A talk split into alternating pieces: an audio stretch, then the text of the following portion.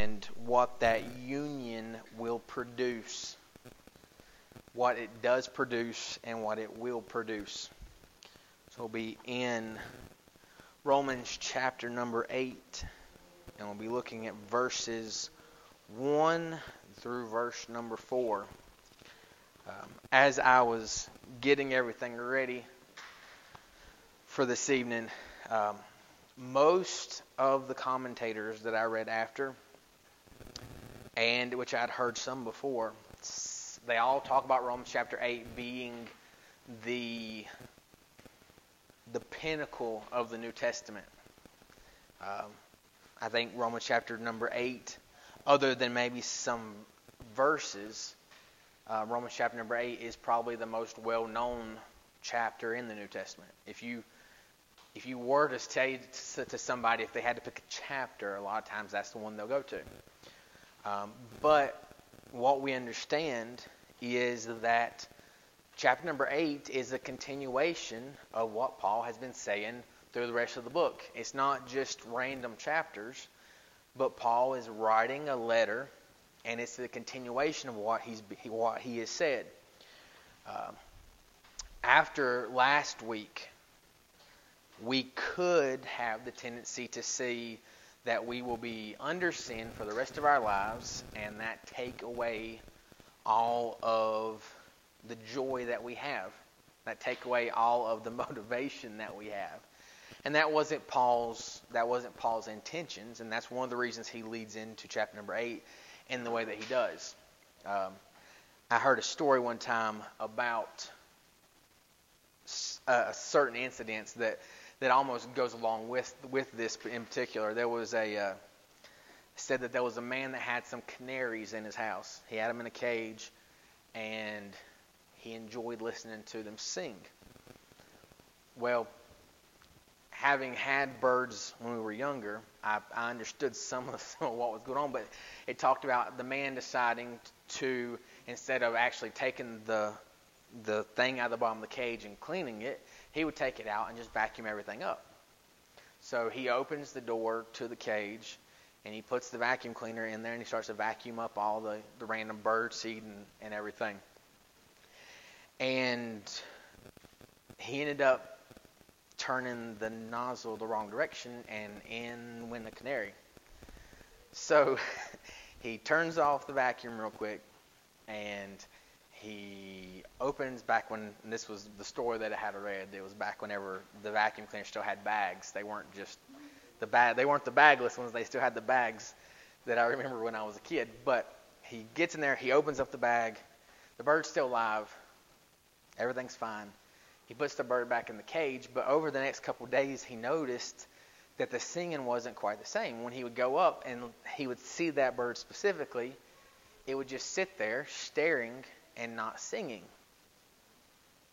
Probably because it had been through a pretty traumatic experience for a bird. But it kind of reminded me what Paul has just got done saying. Paul's gone through and he's saying, You're going to do the things that you want to do, you're not going to do. The things that you don't want to do, you are going to do. And you're going to carry this around with you till you die.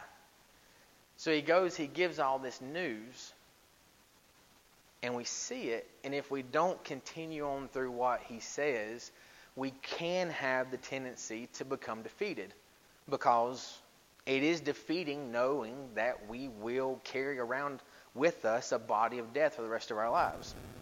But in verse number 1 of chapter number 8, Paul starts, he says, There is therefore now no condemnation to them which are in Jesus.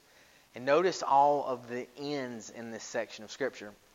He says, Those which are in Christ Jesus, who walk not after the flesh, but after the Spirit. And Paul will re- he will repeat that same modifying sentence there in chapter in verse number four.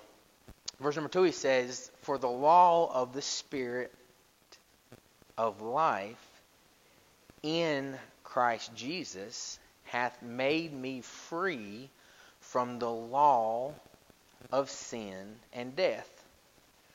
For what the law could not do, and that it was weak through the flesh, God sending his own Son in the likeness of sinful flesh, and for sin, condemned sin in the flesh, that the righteousness of the law might be fulfilled in us, who walk not after the flesh, but after the Spirit. And there he repeats what he said in verse number 1. So Paul takes this first section of chapter number 8, right after having dealt with him being a wretched man, him carrying around a body of death, him thanking God through Christ Jesus our Lord for the grace to get through those things.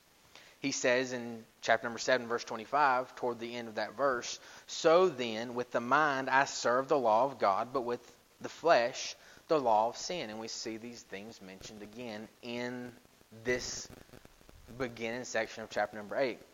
But there's there's some specific things that Paul points out in each one of these verses that can help us understand his thought process, where he's going with this. And we know that he's going to continue to talk about the spiritual life, the life that the Spirit works in us. We talks about being led by the Spirit. He talks about the Spirit interceding for us, the Spirit, when we don't know what to say, the Spirit speaking those things for us. And then he goes on and he explains our glorification. So he's ended the chapter number seven talking about us having to deal with sin for the rest of our lives. And he's going to end chapter number eight talking about the anticipation that we have of being glorified, of not having to deal with any of these things anymore. But the first thing that we see in this section of Scripture is we see the legal implication of sin or the verdict for sin. What does Paul say in verse number one? He says, There is therefore, why? Therefore, because of the law of God, he's therefore now no condemnation to them which are in Christ Jesus. So we see that this condemnation that was brought by sin, and that's coming back from chapter number 5, this condemnation that's been brought by sin, he said this gone. There is no more condemnation. Even though you are carrying around this body of death, if you're in Christ, there is no condemnation. And specifically, he points to a group of people who experience this no condemnation. It isn't a no condemnation that's a blanket over everybody, but it's a no condemnation to them which are in Christ Jesus. It's only to those that are in Christ Jesus. If we are still in Adam, which is what our question tonight talked about, if we are still in Adam, if we're still trusting ourselves, if we have not looked at the reconciliation that Christ made, if we have not looked at Christ and saw Christ crucified for us, if we've not put our trust in that crucifixion, in that payment being for us, then we are still in Adam. And in Adam, we are now under condemnation. But if we have put our trust in Christ, we have by faith been moved from Adam into Christ. And we even looked at some of that this morning in Ephesians. The Bible said that it was by grace through faith, and that was all a gift of God, not of works, lest we should boast. So if we have been moved from Adam into Christ, it was by grace that God did that. And it was through faith that we were able to obtain that being in Christ. And if we are in Christ, there is no condemnation. And there's now no condemnation. That means today there's no condemnation. Tomorrow there's no condemnation. Two weeks from now there's no condemnation. It's now, it's present. That word now, it's a present tense verb. There's now no condemnation. Just as Paul said, Paul uses that same word. He said, Today is the day of salvation. Now is the accepted time. If we're breathing, that salvation is available to us. That gospel call is to us. There's not, there's not a time in our life when we can desire to get saved and can't. Because God has said it's available to us. We understand, we do understand that it does take the drawing of God, lest we continue in our foolishness like we saw this morning. But if we have seen ourselves in Christ, today, now, there is no condemnation. So if we understand who this is applying to, who this union is with, this union with Christ, how do we get in Christ? How can we be in Christ? If you, if you have a second and turn over to 1 Corinthians chapter number 1 and verse number 30. I want to make sure everybody sees this with me. Because this, this, this truth in this first chapter of Corinthians I'd never seen before, but it tells us exactly how we get into Christ.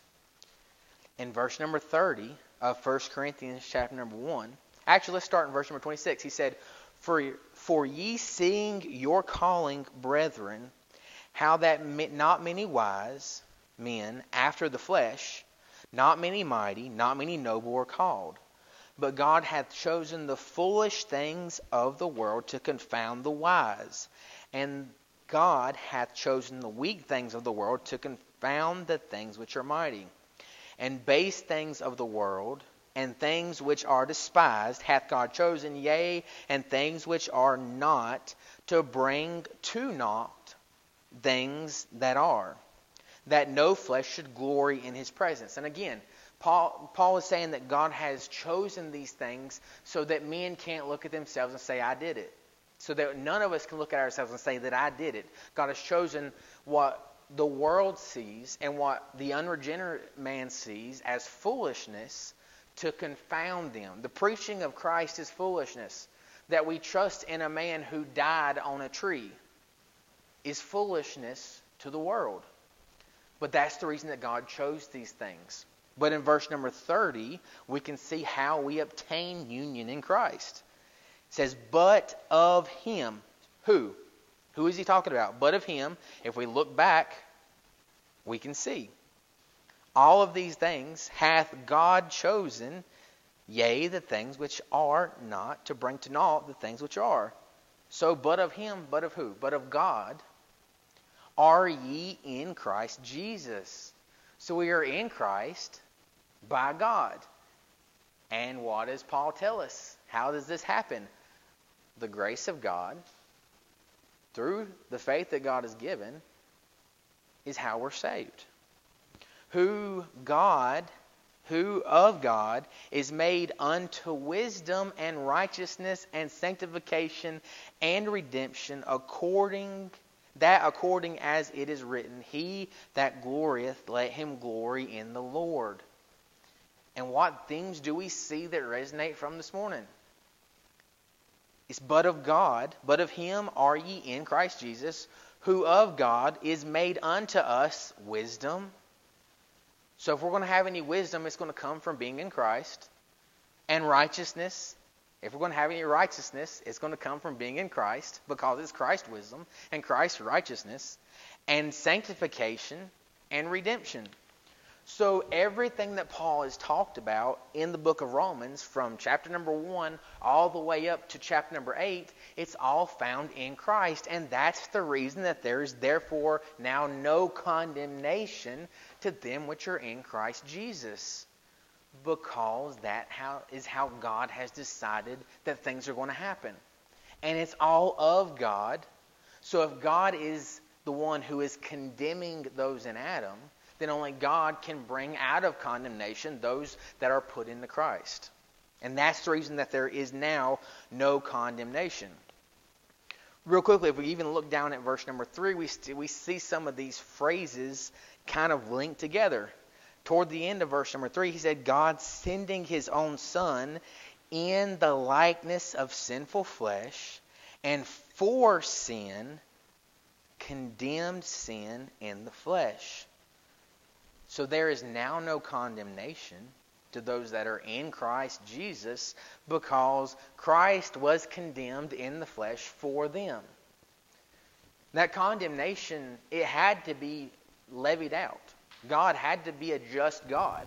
He couldn't just let sin go. He couldn't just. God is a God of love and He is a God of mercy and He is a God of forgiveness, but He is a God of justice. It would be unjust for a judge to let a murderer go just because he's loving and forgiving. And we've murdered our brethren by hatred. It would be unjust for God to let a th- for a judge to let a thief go, and we have stolen even our own breath from God by not giving Him glory for who and what He's done. It would be unjust, so that the crime had to be paid for, and that crime was paid for. Again, looking at verse number three, in God sending his own Son in the likeness of sinful flesh and for sin. So he came in sinful flesh for sin to condemn sin in the flesh. And that's the reason that there's no condemnation. So Paul brings in this legal implication, this legal verdict, and he explains to us why there is no condemnation, to whom there is no condemnation, and how we get into this realm of there not being any condemnation. And this will point us back to chapter number 7 as we continue. So not only do we see the legal implication in verse number 1, but in verse number 2 we see the practical implication. So what does this what happens? What is this design? Verse number 2. For the law of the spirit of life where in Christ Jesus hath made me free from the law of sin and death. The spirit has made us free. This this wretched man that we that we sometimes will bow to this sinful nature that we will sometimes bow to, that we will sometimes fulfill the law of sin, we've been set free from that. And we remember in chapter number 6, Paul talking about being set free from sin. But not only is the fact that we've been set free from sin, but the Spirit gives us the power to live a life that has been set free of sin. It's not even in us to live a life free of sin, but it's the Spirit who empowers us. He says the law of the Spirit of life in Christ Jesus, and he, he parallels that with the law of sin and death. So we have the law and the law, which is a principle for which we understand from last week. The law of the Spirit and the law of sin. The law of the Spirit brings life, the law of sin brings death. And We understand all of those things. But what Paul is making sure that we grasp in verse number 2 is that this working of the Spirit, it's the result of the no condemnation, not the basis of the no condemnation. Me and Lindsay were talking right before we left the house, and she made the statement. She said, I'm sleepy and she went on to explain herself. And we see in verse number 2 For, or because the law of the Spirit of life in Christ Jesus hath made us free from the law of sin and death. So Paul's explaining, he's saying that what happened was there's no condemnation, so that we've been made free. And that word for can mean a couple different things we, again, if, if we if I took the example of Lindsay talking when she said I'm sleepy because I only was able to sleep three hours last night. That's a result. Her being sleepy is a result of only sleeping three hours. She could say, I am having a hard time staying awake because I'm sleepy. See, there's a, there's a little bit of a difference in the reasoning behind that. One is a reason for being sleepy. One is an evidence of being sleepy. And what Paul is pointing out to us is that this spiritual life that and again he's referencing back to chapter number 7 to make sure that we understand what he has said and he does this constantly through the book of Romans he goes back and forth to clarify what he's just said he does it over and over but he's saying that the Spirit in us is giving us power to live a life of the Spirit because of our being in Christ, because of our no condemnation. The practical side of this is that because Christ has justified us, we can see the evidence that Christ is sanctifying us.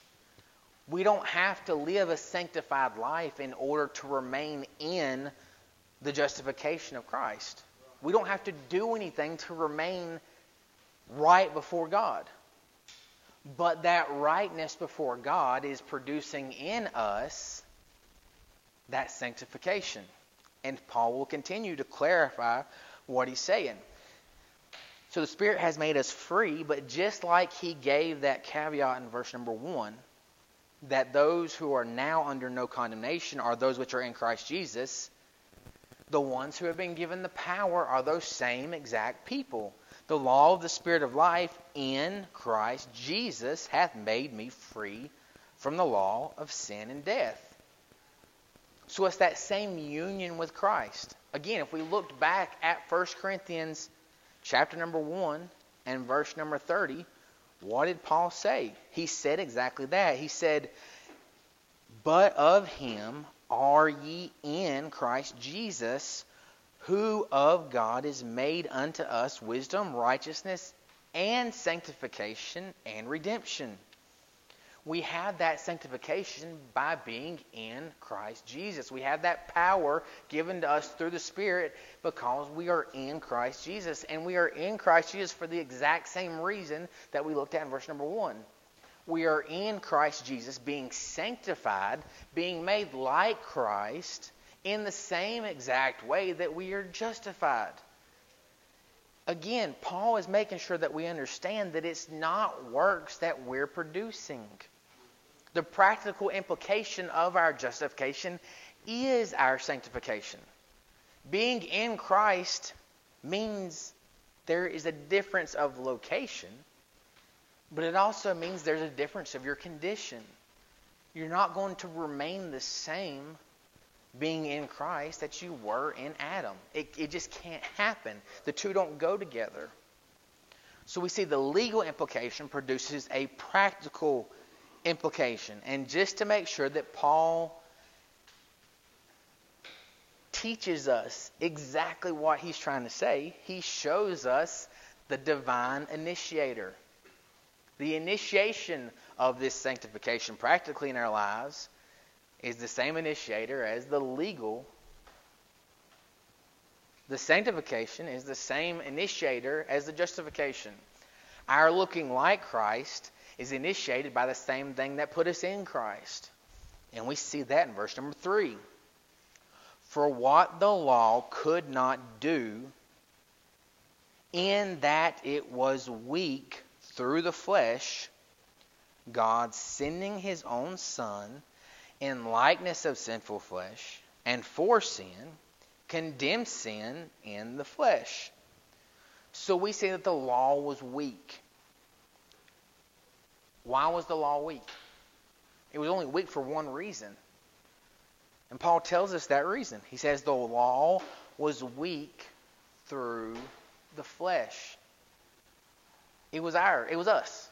We were the ones who were the problem. We were the ones that couldn't obtain justification. We were the ones that can't live like Christ because the flesh is weak.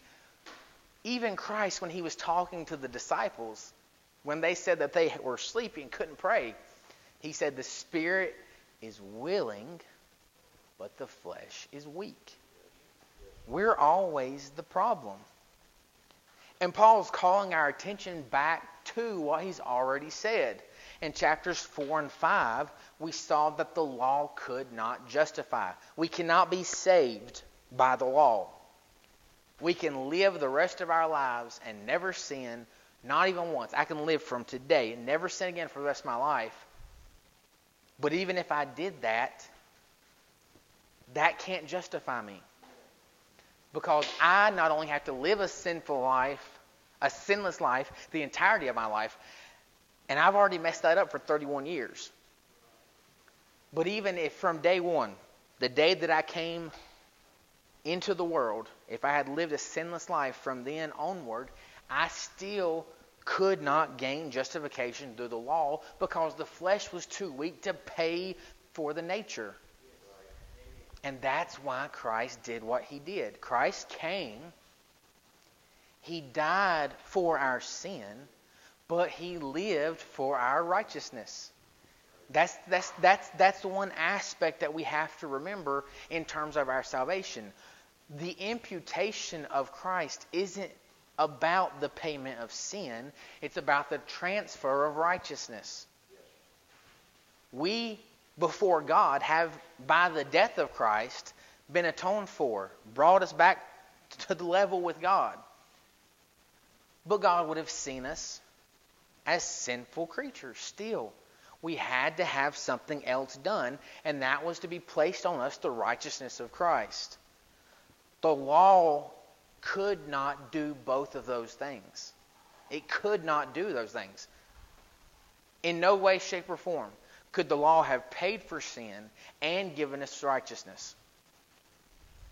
And it could not have done those things because we could not have done those things. And we saw that, chapters 4 and chapter number 5. Chapter number 6 and chapter number 7. The law could not sanctify us.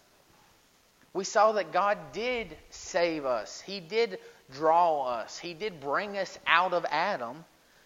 But in chapter number 6 and chapter number 7, Paul's been talking about living like Christ. And the law couldn't even do that. And we've seen that over the past couple weeks. The law, all that it does in the flesh is it strengthens sin. When we attempt to live a sanctified life, when we attempt to make ourselves like Christ through works, sin becomes more powerful. And, and I know we used an example last week. That's why you see people who seemingly are the most self righteous, godly people on the planet constantly falling into sin. Because when you try and make your standing before God based off of your living yourself, keeping the law, sin, the Bible says, is waiting at the door. Sin's waiting there because sin knows that your flesh is weak. You may have forgotten that your flesh is weak, but sin remembers that your flesh is weak. And that's why Paul says what he does in verse number 3. And again, looking at the verse in 1 Corinthians 30, all of these things had to happen by being in Christ. Verse number 3, we'll read it again. For what the law could not do, it could not justify, it could not sanctify, it could not put us in Christ, it could not make us like Christ, it could not pay for our sin, it could not give us righteousness. In that it was weak through the flesh because of us. It was our fault. And because of that, God, sending his own son in the likeness of sinful flesh, God didn't send him in sinful flesh. He sent him in the likeness of sinful flesh. He took on our nature, but the nature was, he was sinless. It took God to satisfy God. He didn't take on sinful, a sinful flesh. He didn't put on what we wear every day in the sense that it was sinful. But he took on the likeness of us that he could pay the debt for us. Says that he made in the likeness of sinful flesh, and he did this so that for sin, condemned sin in the flesh. So again, he's saying he did all this so that he could he could be condemned for sin in the flesh that had no sin. We were going to be condemned for sin in the flesh that had sin. That's where we stand in Adam. We stand under the condemnation of God. But because Christ was condemned in flesh like us that had no sin for our sin, we are able to be in Him standing uncondemned before God. Because when God sees Christ, he sees purity. Sin always gets a guilty verdict. But if we are in Christ, He took that verdict Himself. That's the reason He had to be made like in the likeness of sinful flesh. The flesh was too weak. And when we see that the flesh is too weak, Paul points us back to the same place that he has constantly pointed us back to in every single chapter that we have gone through in the book of Romans. He points us back to the gospel. He's saying, God initiated this. God sent his own Son in the likeness of sinful flesh so that sin could be condemned in his flesh. That's the gospel. Christ took our sin. All we do is trust that, and it's applied to us. It's that simple. And Paul is saying, he said, stop, stop. Don't even think about trying to fulfill the law in your justification or your sanctification because your flesh is weak. But Christ isn't weak. Christ was strong enough to carry all of what our flesh could not carry. And he did. He did all of that. So not only verse number three, we see the initiator, but in verse number four, Paul concludes the section that we are concentrating on tonight by showing us his application to all this. So we saw the verdict or the legal implication, the practical implication, verse number two, the divine initiated in verse number three, but in verse number four, we see the apostles' application. So, what does all this mean?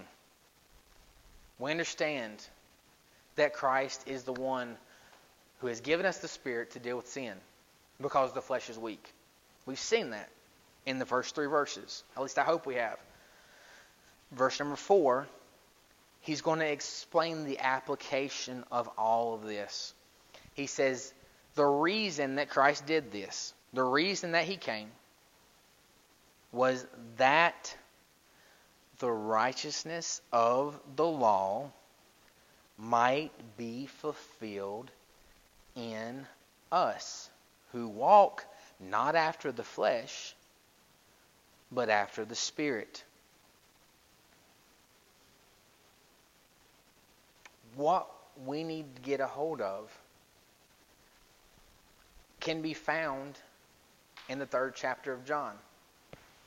Why did God send his son? For God so loved the world. It was God's holy love that rescued us from God's holy wrath. And that's what he's been saying. He's saying we're not under condemnation. But if we remember back, even when we were talking about the Sabbath for the Christian, and the multiple times that we've looked at the law, we can understand how the righteousness of the law might be fulfilled in us. And that that is our sanctification and it draws our attention back to the book of Ephesians. God ordained that we would walk in good works. The reason He did what He did was so that we would walk in good works. And not even works to point to us, but works to point to Him because we are His workmanship. Again, these two books, they go together almost like they were inspired by the same Spirit to be written. The New Testament is fitting together like God's trying to say one thing to us, and that's He has performed justification, and He will perform that sanctification. He's promised to do that. So, the application of this holy love, rescuing us from His holy wrath, is that the law might be fulfilled in us. And there's that word again. So, in order that the law will be fulfilled in us. How is it fulfilled? In us through the Spirit. If we look over in Romans chapter number 13, verse chapter number 13 and look at verses 8 through verse number 10, Paul gives us the key that unlocks the understanding of how the law was fulfilled in us. And again, Paul in this letter is doing the same thing he does in every other letter. He's giving us the imperative before he gives us the indicative. He's saying, This is who you are, this is what it looks like. He does the same thing in Romans. All the way through chapter number 11, Paul is showing you who you are, why you are, where you are. He's showing you all these things to chapter number 11. Chapter number 12 and 13, he starts out showing us what it looks like. And if we look at verse number 8 to verse number 10, we can see what it looks like to have the law fulfilled in us through the Spirit. Owe no man anything but to love one another. So he says, don't owe anybody anything, but you do owe everybody something. And what you do owe them is love. For he that loveth another hath what? Fulfilled the law. For this thou shalt not commit adultery, thou shalt not kill, thou shalt not steal, thou shalt not bear false witness, thou shalt not covet. And if there be any other commandment, it is briefly comprehended in this saying, namely, Thou shalt love thy neighbor as thyself. And verse number 10 Love worketh no ill to his neighbor, therefore, love is the what? The fulfilling of the law. That is the application. We are put in Christ by God. We saw that, verse number one. We are put in Christ because of love. God sent his son. Verse number three God sent his own son. We know that he sent him because he loved the world. That's what, he, that's what the scriptures tell us. We're put in Christ because of love. We are put in Christ so that His love, not our love, His love shows through us. And this is done by the power of the Spirit that we now walk therein. This one understanding allows us to defeat sin, which, if the sin is coming against the law, if sin is not meeting the standard of the law, what is law? The fulfilling of the law is love. Right? We saw that. We saw the fulfilling of the law is love. So what is sin? By default, sin is anything that isn't loving God or loving the, loving our neighbor. Any other commandment, anything that doesn't show love toward God and love toward another is sin. And the reason that we can defeat sin is because we experience the forgiveness of sin. The reason that we can forgive sin is because our sin has been forgiven. And what does the scripture tell us over and over? Why do we love? Because Christ first loved us we not only have the ability to love because Christ first loved us, but that first love that Christ had toward us is shown through us and is being fulfilled in us. Again, it's it's the gospel. It's the gospel of an exchange. The Christian life is an exchanged life. We've been made exchanged from Adam to being exchanged into Christ. We brought Adam back for a refund and we got Christ.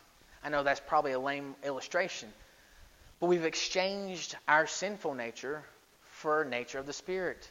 We've exchanged unlovingness for love. And that's what the law fulfilled in us looks like. Paul's whole point in this section of Scripture, he's saying that the flesh was weak. To fulfill the law, the flesh was weak. If we understand that the purpose of what God did to work in us and for those things to be worked out of us, if that was the reason he did it, and love was his motive, and the fulfilling of the law in us is love, who, whose love is fulfilling the law? It's Christ's. Paul's point is, and again, he's calling us back. If we remember from chapter number six, he gives us a picture of baptism. He's calling us back to remember that.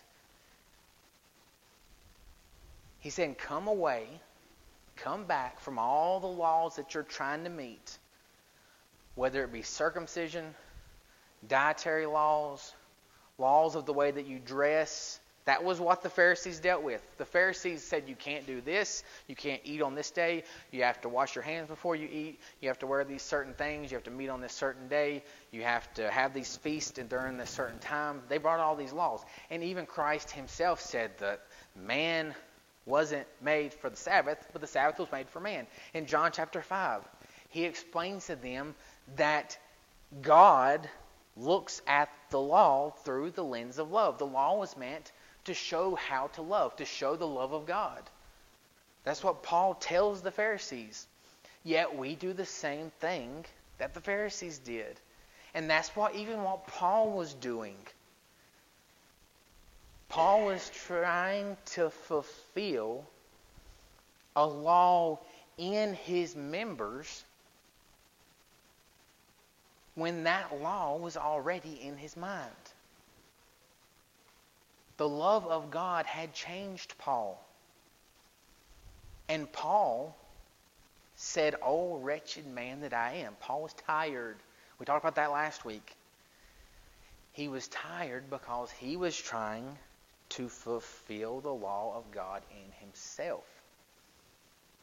But what he points out to us in verse number 4 is that the law is not being fulfilled in ourselves, it's being fulfilled in us. We're not producing that fulfillment. In essence, we're just getting out of the way and letting it do its job.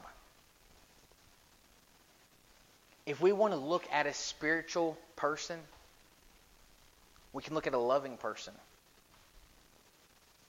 If you see, and me and my wife have talked about this recently, if you see someone in Walmart that is dressed like what we think a Christian should dress like, and they are rude, and they are inconsiderate, and they are unloving, you don't think to yourself, oh, that must be a Christian. But if you see somebody who may not be dressed like you think a Christian should dress, and that person is considerate and loving and kind, that's Christ. That's Christ lived out in us. And that's what Paul wants us to understand. The application to all of this is that we're not under condemnation. I'm not going to, he's saying, I'm not going to condemn myself because God doesn't condemn me. You're not going to condemn me because God doesn't condemn me. And the application of that is that you're not going to tell me how I'm supposed to live because God is living through me. And I'm not going to tell you how you're supposed to live because God is living through you if you're in Christ. And doesn't that make the Bible make sense? 1 Corinthians chapter number 13. They were they were fussing about, you shouldn't eat meat. Well, you should be eating meat. Paul, what was his answer? Do what you want. But don't be a stumbling block to your brother. It was love. That was it. We fulfill the law of Christ. Rather, we see the law of Christ being fulfilled in us when we love one another. Going back to what we talked about this morning, if the church is the body of God, Christ is the head, we are the body. Scriptures are plain. My neighbor can't see Christ in the flesh. They did not live 2,000 years ago. They cannot see Christ in the flesh. But what they can see is the church of Christ. They can see members of the church of Christ. Christ came because of love. Christ is drawing people to him through love. Even in chapter number 3, Paul said the goodness of God or the love of God draws men to repentance.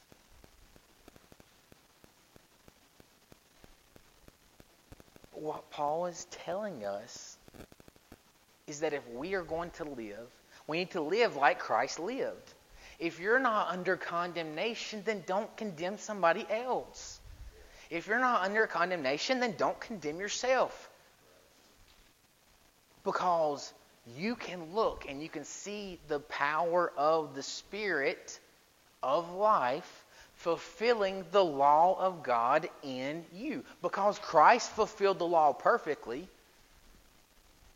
that law being in Him it only makes sense to echo through you.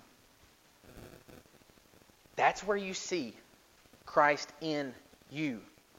The hope of glory. We can look at ourselves and think, you know, so and so, they just irk me.